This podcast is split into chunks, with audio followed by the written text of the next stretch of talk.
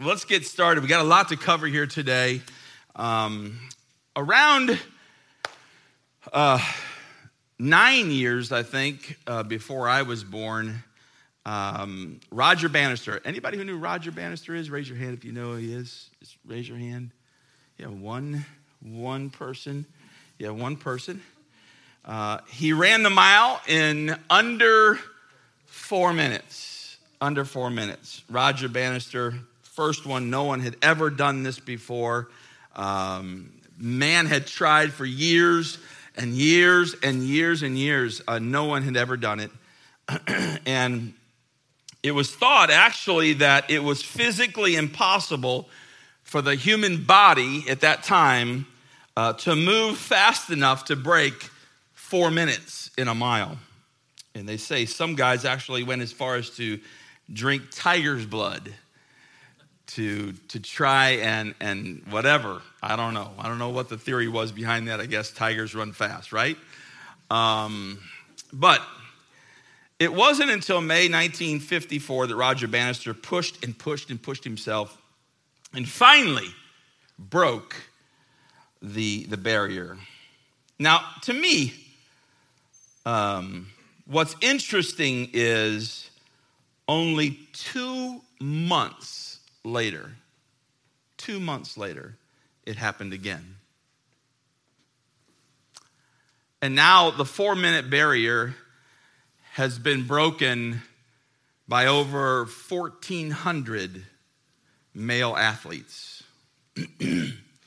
um, one man alone has broken it 136 times. Elite high school students have broken it. And the current record is now almost 17 seconds faster than four minutes. I think the record is three minutes, 43 seconds, point 13. Now, I, I love stories like this. I think it's cool how, you know, how a man pushes himself, uh, dedicates himself to do something that no one else has ever done, um, uh, ever thought was even possible. And I love stories like that. I think they're very cool. But what really intrigues me about this is if it took so long for one person to do this, why was it just that two months later, two runners did it again? And then over and over again until now, when it's really uncommon if the last place runner in the Olympics doesn't finish under four minutes in a mile. Anybody else find that intriguing? You can say, Amen, Pastor.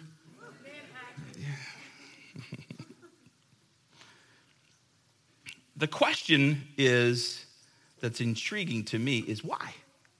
Why all of a sudden, after Roger did it, did so many others begin to do it? The, this was seemingly impossible until that time. What made the difference? And in one word, I say it's belief. Belief. Until then, no one believed that it could be done. And now we know, we know it's possible. We believe. The, the message today will be a totally different style, uh, for me anyway, so please stay with me on this one because God has something to tell somebody here today. Uh, my title is God Knows Who You Really Are. God knows who you really are. We're in a series about an interesting man um, in the Bible by the name of Gideon.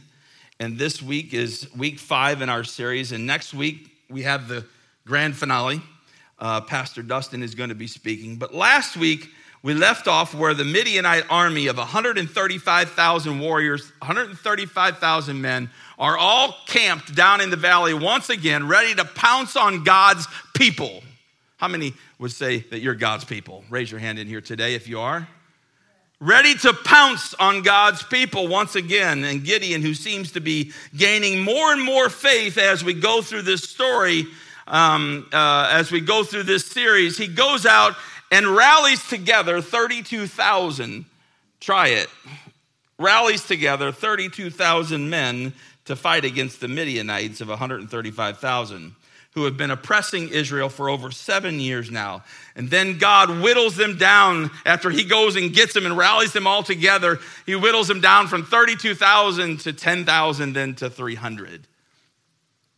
God wanted there to be no mistake. There will be no bragging on men's ability here.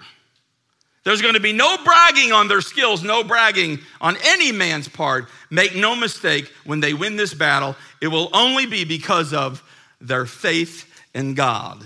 And that's where we left off last week. so this week, let's pick right back up where we left off. Uh, we've got a lot to cover here, lots of scripture to read. So let's go. Judges chapter 7, starting with verse 9. I want to read it. Now, the same night, this is just after all of the fleecing and all of the, you know, dwindling, whittling down of the, of the men. Now, that same night, it came about that the Lord said to him, Arise to Gideon, arise, go down against the camp. Go down and take the camp. Arise, go down and take the camp. For I have given it into your hands. We've been singing about it all morning. It's already done. God makes yet another promise to Gideon. You haven't lifted a finger and it's already done for you. Now, watch what God says here. He knows how we think, we humans. He knows us even better than we do. When we're faced with a challenge, challenged even to do the right thing, we're still sometimes afraid, aren't we? So he helps us out. And check it out. We're going to read on in verse 10. It says, But if you are afraid to go down, God says, go with your servant down to the camp, and you will hear what they say. And afterward, your hands will be strengthened, that you may go down again against the camp and take them. So we went with he went with Purah, his servant, down to the outpost of the army that was in the camp. Verse 12 Now the Midianites and the Amalekites and all the sons of the east were lying in the valley. They were sleeping. as numerous as locusts, in other words, there's a ton of them. And their camels were without number, as numerous as the sands of the sea. Now, let me just try to give you a picture of this. This would be kind of like the number of people at last year's Super Bowl times two. Times two. And then probably as many camels, based upon what the scripture says. Now, watch this in verse 13.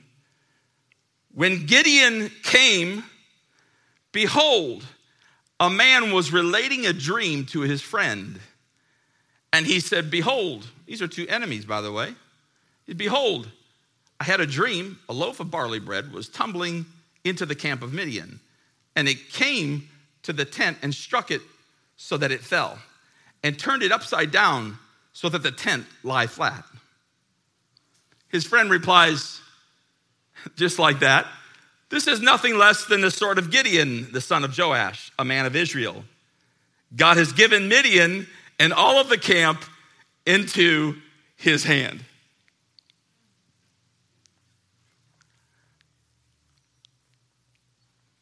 I, I, I think that is so cool.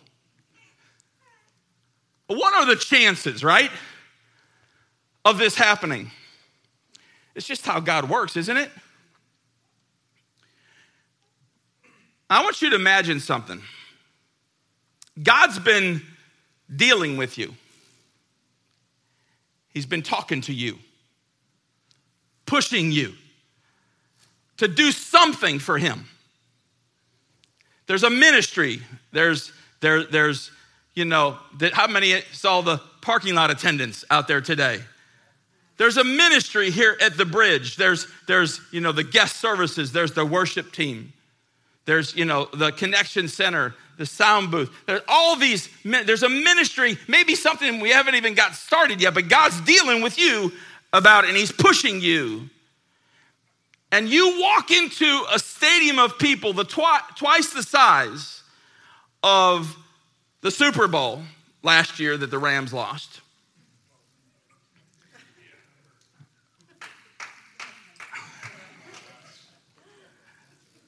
Against some Hoosiers and you just happen to walk down, like you just happen to pick the aisle, that, and, and you walk down and you sit down right behind these two guys. And you think, all of a sudden, you hear your name. What? what? I think I just heard them say my name. Did somebody call my name? Uh, anyway, and so.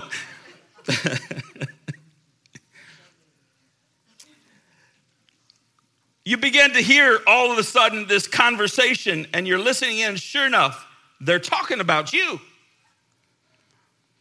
And one of them says they had this dream. And his friend interprets the dream and calls you by name and says that you do this thing that God's been pushing you towards, like, like, like, like leading you towards. And all of a sudden it says, and he was totally successful with it. I mean, like, knocked it out of the park. Two guys you don't know from Adam. Now, wouldn't that give you some faith? Some, some, motivation to press forward in that ministry? I'll never forget. Uh, it's so cool how God does things just to kind of let you know that it's the thing. I think with uh, Devin, it was driving down the road and seeing, after contemplating and being pushed and nudged towards North Carolina, a sign on the side of a truck. As he's thinking about, God, what am I supposed to do? Boom, there's the sign.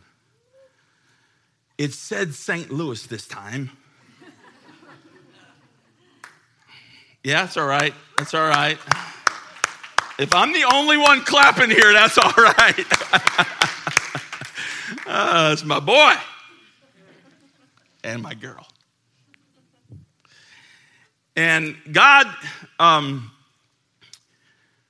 one time, was dealing with me about, he had already called me into the ministry, and I was playing the back role uh, which is totally fine with me and still is.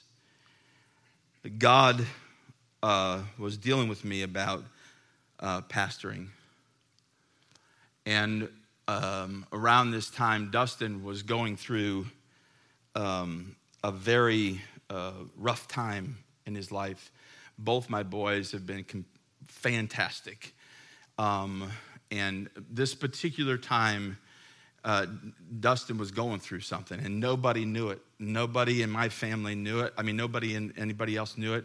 Crystal, Devin, Tara, myself were the only ones that knew what was going on, knew the issues, the struggles that he was going through. And I, I it tore me up. It tore uh, his mom and I up. And we were like, you know, God, we, we raised him you know, uh, to fear you. And, you know, we raised him in the church, and, you know, we just couldn't understand what was going on. And it was just, just kind of a, a, a, rough time, really, not just for him, but for all of us in that, in that way. And, um, and so um, our pastor had called um, for another man to come speak at the church, uh, an evangelist. It happened to be somebody that I'm very familiar with.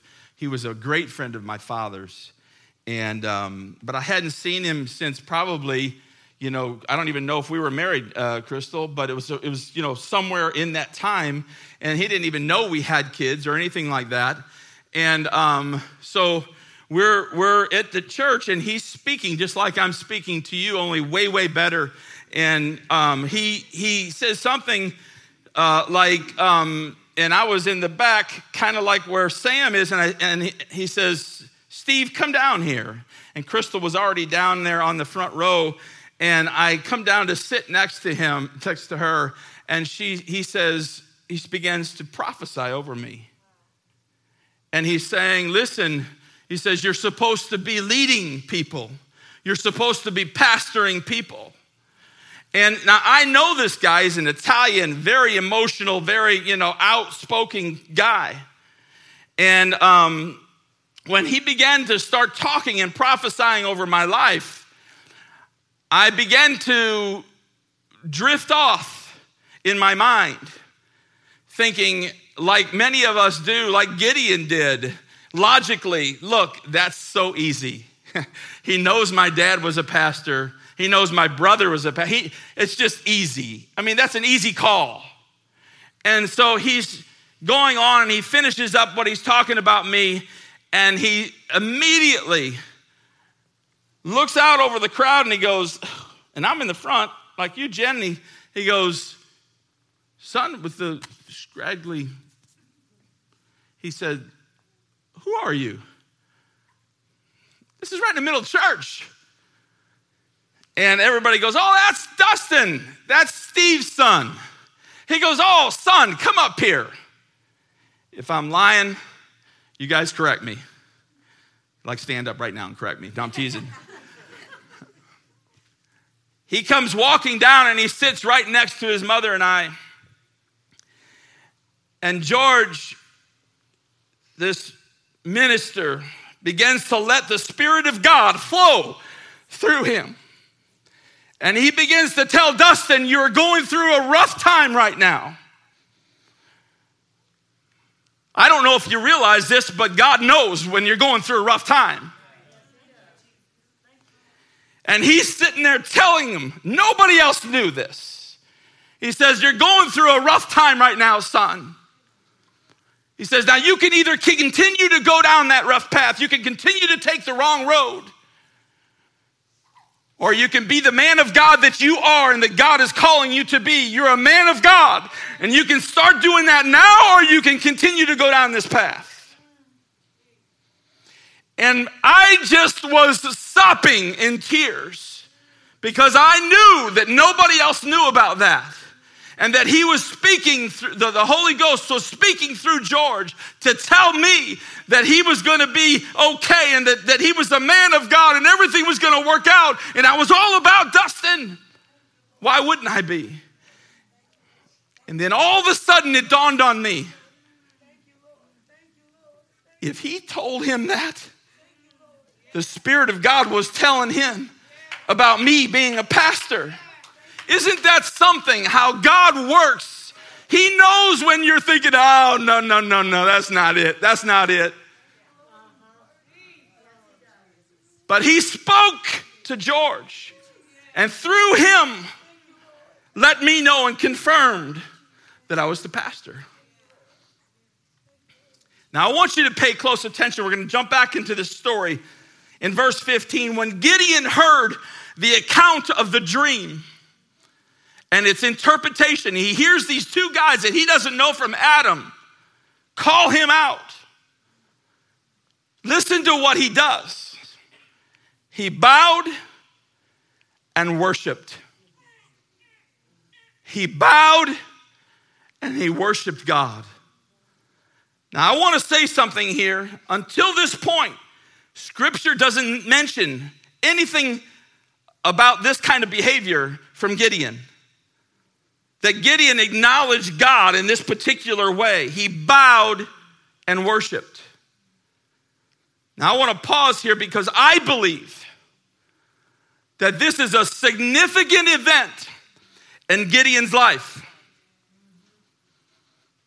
Did you hear me? I think it was the turning point for Gideon. God spoke to me I had no idea. I told the boys I had no idea where I was going with the theme of this today. But God spoke to me this yesterday morning, and this is the word. I'm sharing with you what God spoke to me. All right?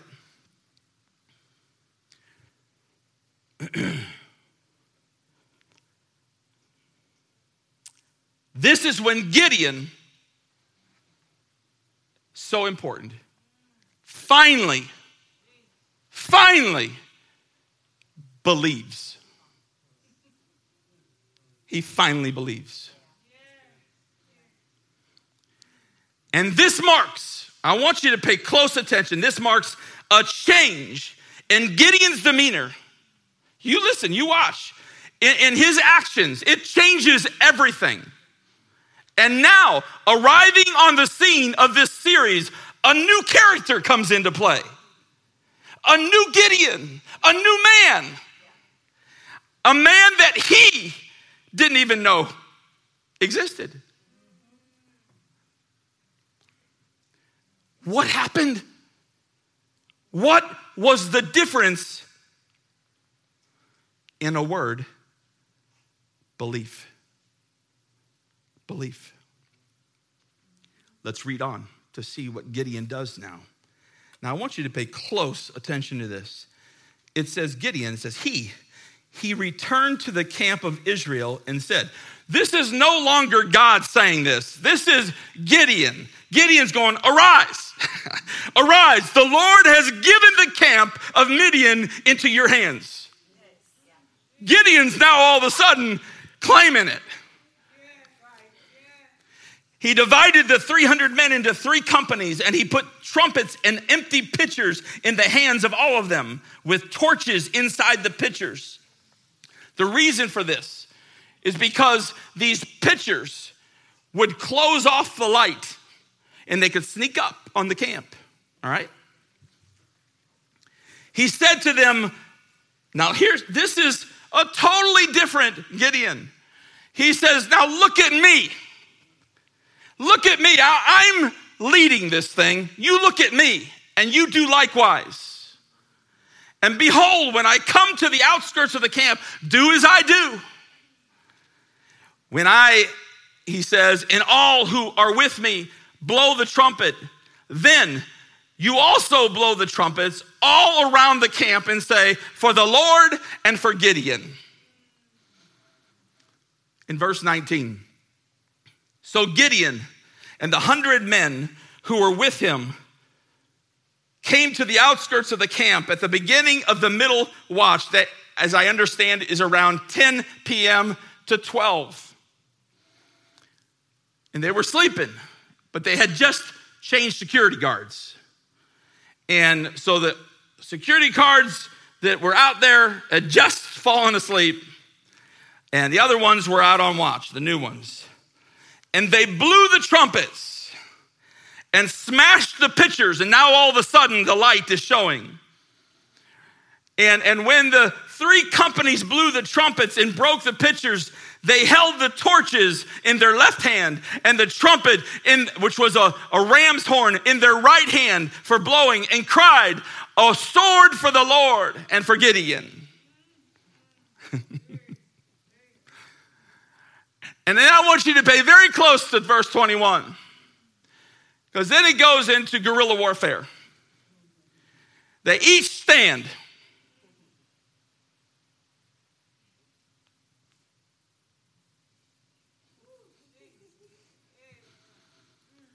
Pretty rough. Better watch out now. They just stand, the word of God says.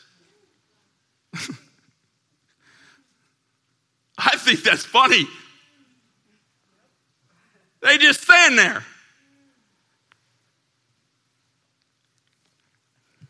Check it out. Notice the difference in Gideon's behavior. He goes right up and he barks out these orders. Totally different. He goes right up and, and, and, he, and he, you know, tells them all what to do. Get up. We're going down to their camp. God's given us the victory already. but if 450 to 1 odds weren't enough, check out this strategy. Did you hear any weapons in that dialogue? This is a different Gideon. The 300 men are no longer, listen to me, the 300 men are no longer hiding.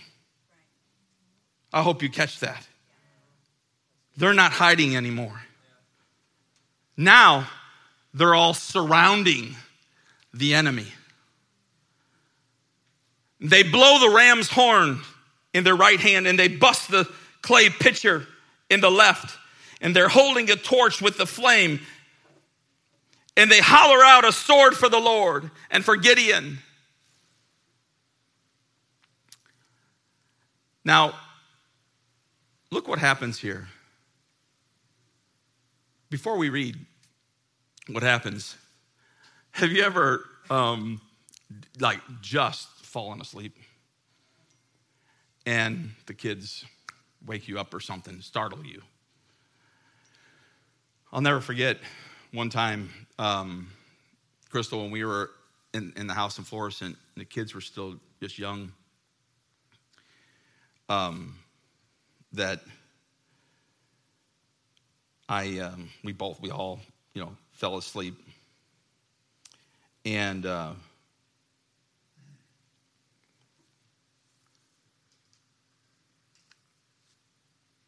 whenever you just go to sleep, and I don't know if this is everybody, but I've seen other people kind of react like this.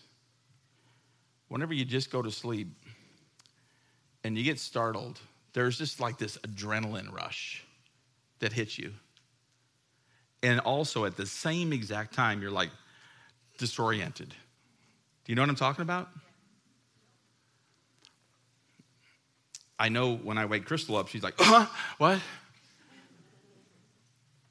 When she's really tired. And I'll never forget, we were just had fallen asleep, all the family. And um, all of a sudden, we heard a noise, like a boom, you know, kind of thing. And all of a sudden, Crystal and I raise up in bed, and it's pitch dark. And we're like, what was that? And so I said, You stay here. I'll go check it out. I think that's what I did anyway. it was either that or she went and checked it out. No, I'm teasing. So I go get my little league, first time ever, aluminum bat. John, just like it was like about that big, and I could, you know, being my age now, I could, I could twirl that thing, and you know, I thought. So, I go all throughout the house, kind of like looking behind every door, because I can't go back to sleep if I'm not making sure every inch of that place there ain't nobody there. So I'm looking throughout the whole house, and I'm, I'm behind every door, and um, all of a sudden, I mean, nothing, nothing was there, and all of a sudden, I got thinking, garage. I bet it's in the garage. So we looked out, turned on the light, and I saw where something I knew had been had fallen. I'm like, oh, that was it. But I was stoked. Like I was, thank God, in the middle of the night, none of my boys, well, I would have cleaned their clock with that bat. Back to Gideon. The 300 are just standing there now around the camp. And it says in the scripture that all of the army, listen to me, ran, crying out as they fled. Verse 22 says, when they blew 300 trumpets, listen to what it says. The Lord set the sword of one against even against another, even throughout the whole army. They got up, freaked out, confused, couldn't see anything, and they started ripping away their own army, tearing away and killing their own army. 120,000 of them.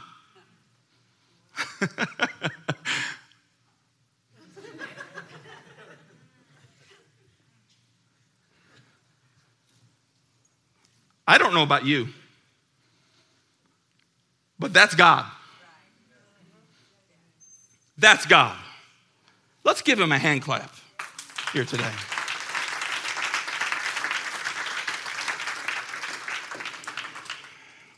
Let's step back just a bit. You remember where we found Gideon in the very beginning, Pastor Dustin?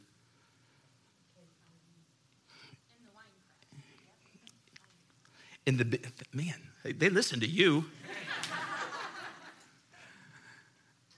There, in the beginning of the series, he was hiding in a cave, in a wine press, my notes say, threshing wheat in a place where he shouldn't have been threshing wheat. That's not where you do that. But he was staying out of sight. Gideon had stepped away from God and now hiding like a coward so the enemy wouldn't take their food. I'm sorry. That's me. And God told me at the, in my study, He told me to share this with you today. That this is where the Christian culture is today.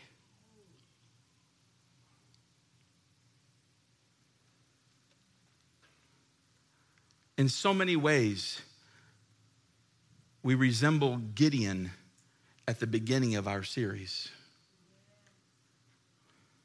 hiding like cowards so the world, our coworkers, our neighbors, our classmates, schools starting this week, don't make life a little difficult on us, a little embarrassing for us. Hear me close, because this is what God's sharing with us today. Because we stand, because we stand for what we believe, and we worship Jesus. Hiding in the shadows, under the radar, not making any waves, keeping our church life kind of on the lowdown, keeping our faith in God kind of a secret. And really, quite frankly, kind of spineless in our faith. Man, don't tell your friend at work that you believe in God because they may not hang with you anymore. They may not worship, or they may worship other gods. They may not be, even believe in Jesus. You, you might offend them. So don't say anything. Don't say anything. It's just best just to keep your mouth shut about God. So we don't want to make any waves. We don't want to come off as crazy. We don't want to be radical. Not about Jesus, anyway. Now, maybe if the Cardinals hit a home run, yeah, we're cool then. You know, then, then we can get a little radical. Then we can celebrate. They win the game, man, dude. I'm the first one up on my uh, out of my chair. I'm just going to be honest with you. Maybe if you get the promotion, you know, that you've always wanted, then you can be radical, dude. Maybe if you, you know, get that client that you've been pushing on for the past three years and all of a sudden, oh, whoa, then I can get radical.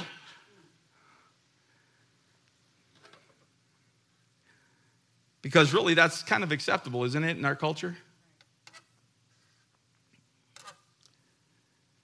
And I'm not saying there's anything wrong with celebrating those things. I caught Dustin in midair on the sixth game of that 2011 year.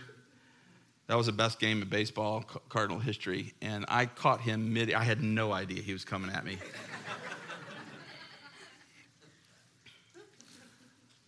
But to the Bridge Church, I say, let's not become weak kneed. When it comes to announcing our faith in God, when it comes to celebrating what God has done for you and for your family, come on. Hey, I'll catch you.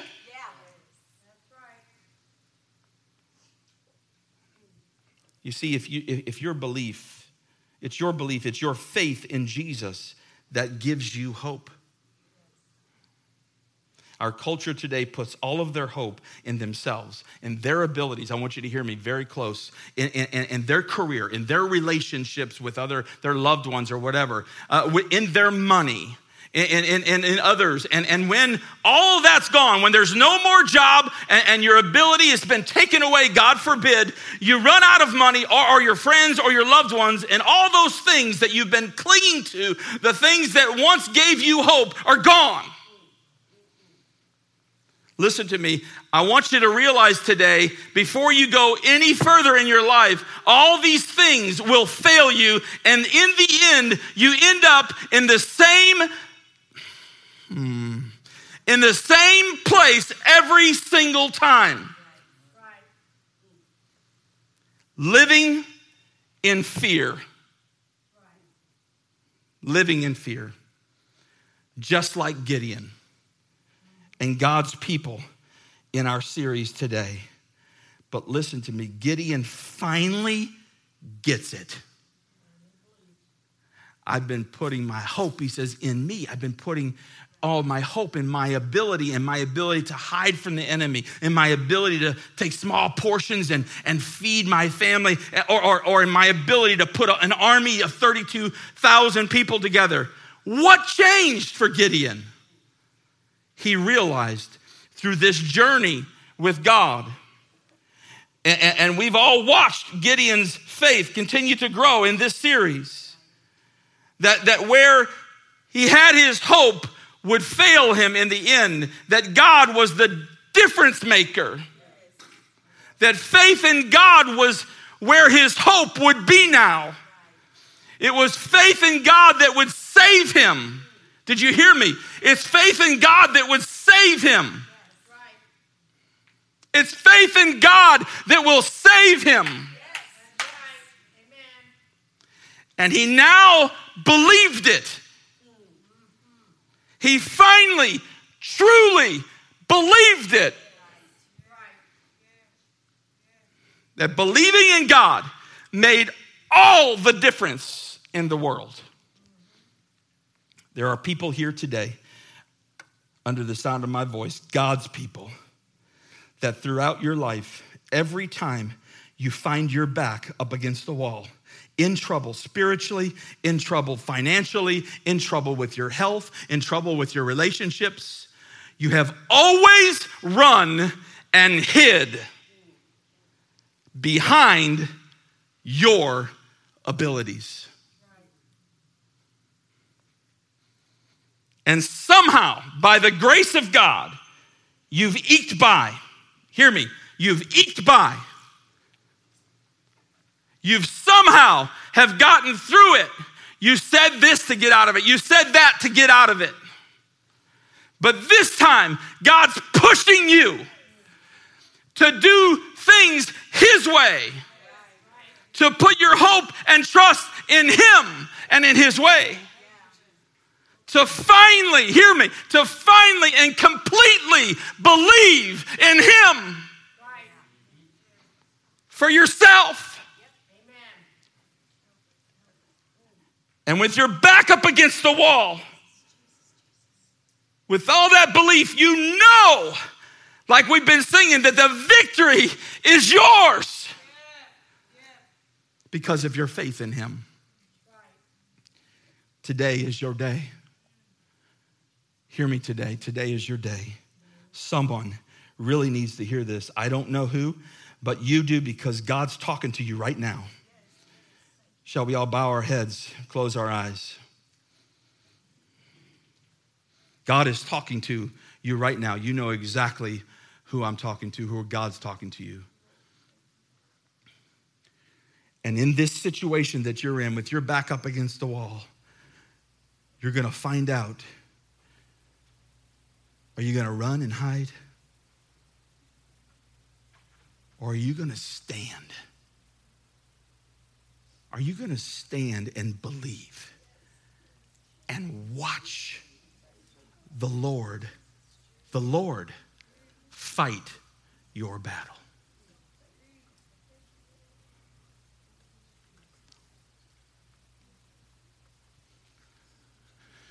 I had a buddy of mine growing up, he given everything that he had in him, Jen, to follow after alcohol and drugs and all that kind of stuff.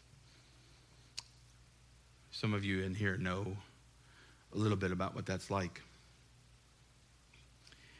And I'll, I'll never forget this. Um, as long as I have my, my right mind, I can see the place. I can see his actions as God totally changed his life. And I'm going to tell you something. He didn't just sit there.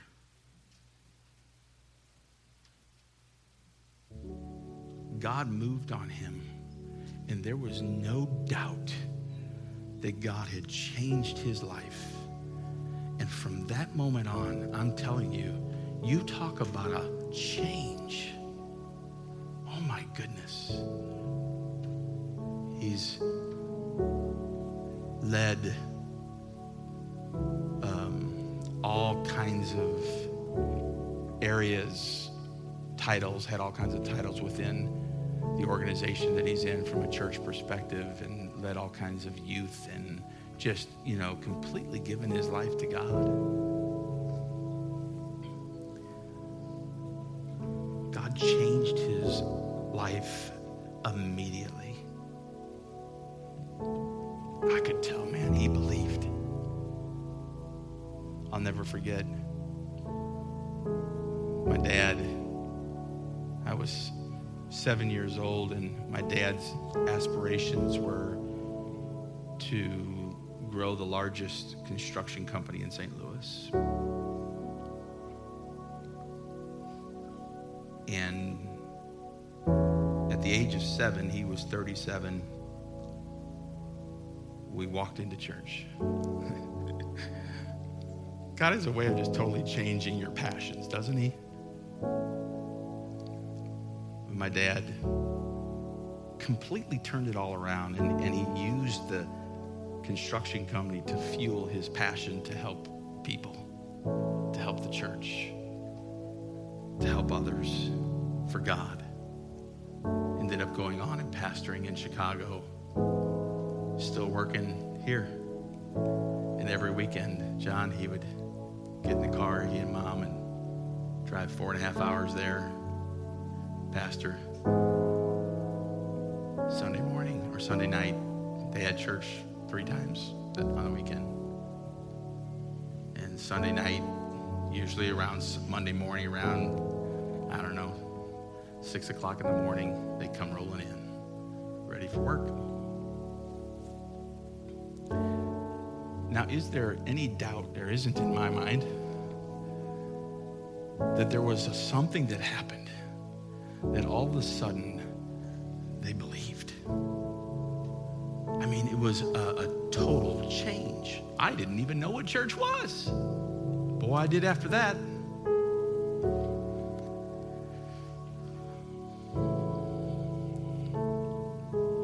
Without reading it, let me just share because we're running out of time the rest of the new Gideon, new Gideon story quickly.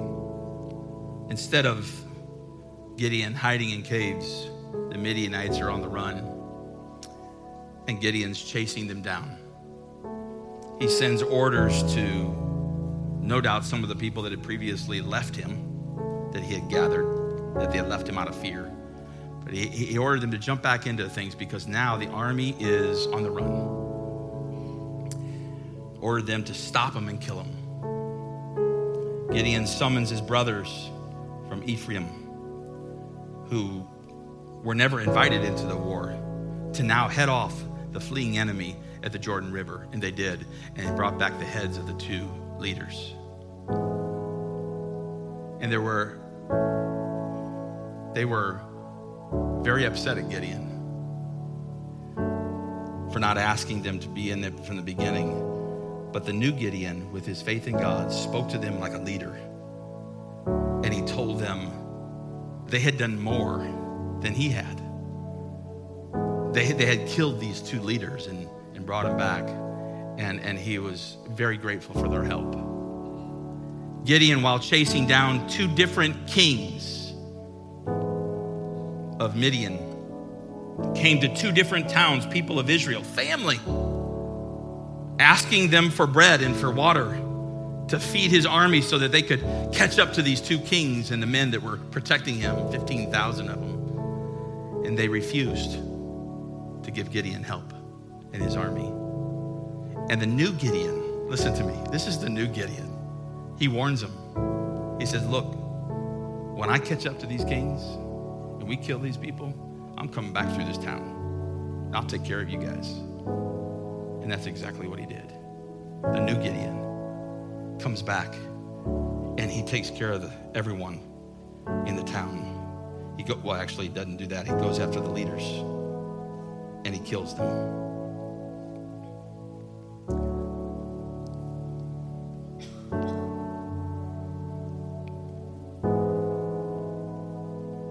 They finally arrived back home. Gideon, the new Gideon, the warrior. And he wants these two kings, listen, this is the new guy, to die in shame.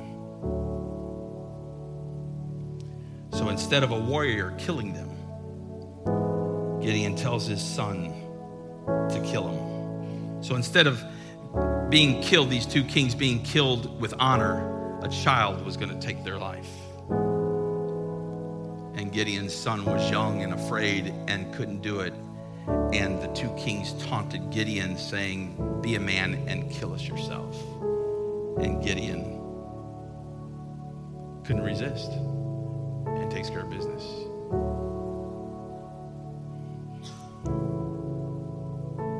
Is this the Gideon that we spoke about in the early part of this series? Remember, while, while Gideon is cowering in fear, listen, if you remember what Pastor Dustin said, what did the angel of the Lord call him? A mighty warrior, a mighty man of valor. And Gideon's like, you, you, you got the wrong dude. You're so wrong. That's not me.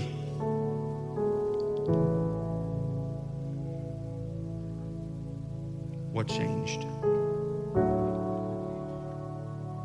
God proves to Gideon over and over through unbelievable sign after sign, fire shooting out of a staff that consumed the offering, reduces his army by 300, fleece is wet, fleece is dry.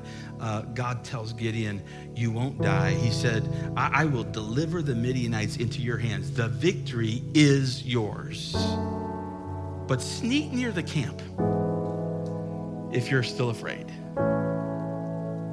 And hear what they're saying for yourself. And he hears the dream and he hears the interpretation, and something snapped